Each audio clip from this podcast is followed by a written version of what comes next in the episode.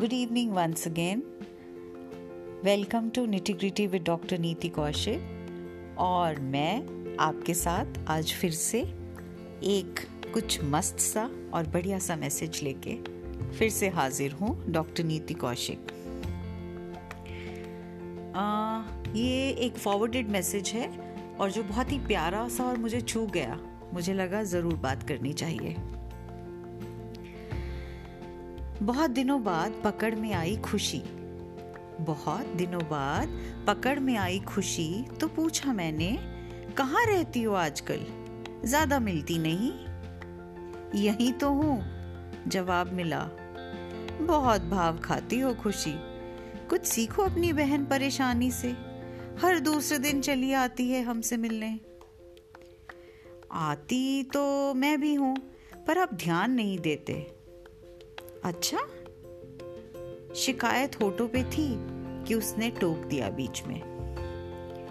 मैं रहती हूं ना, कभी आपके बच्चों की किलकारियों में, कभी रास्ते में मिल जाती हूं एक दोस्त के रूप में, कभी एक अच्छी फिल्म देखने में, कभी घूमकर मिल गई जब कोई नई चीज उसी में, कभी घर वालों की परवाह में, कभी मॉनसून की पहली बारिश में, कभी कोई गाना गुनगुनाने और सुनने में.